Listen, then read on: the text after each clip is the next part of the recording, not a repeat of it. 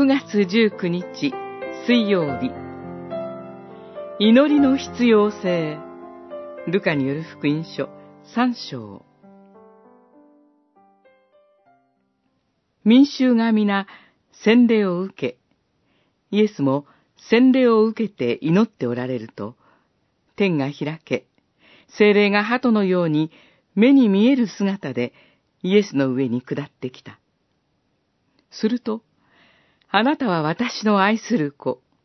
私の心にかなうもの、という声が天から聞こえた。三章、二十一節、二十二節。主イエスは、メシアとしての働きをお始めになる前に、洗礼者ヨハネから洗礼をお受けになりました。それは、主イエスが十字架に向かって歩まれる救い主として、常に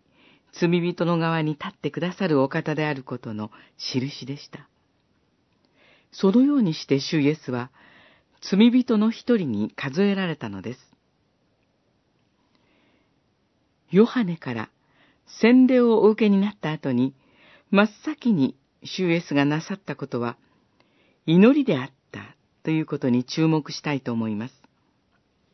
主イエスは神の一人子だからといって、楽々とメシアとしての務めを果たされたわけではありません。むしろ、激しい叫び声を上げ、涙を流しながら、祈りと願いとを捧げられたのです。そうであるならば、私たちが神によって与えられたそれぞれの使命を全うするためには、より一層祈りが必要です。悪魔は、私たちが祈ることを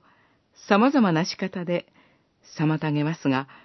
私たちも主イエスにつながる神の子であることを覚えて、精霊の導きを祈り続けたいと思います。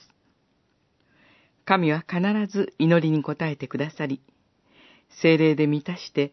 力を与えてくださいます。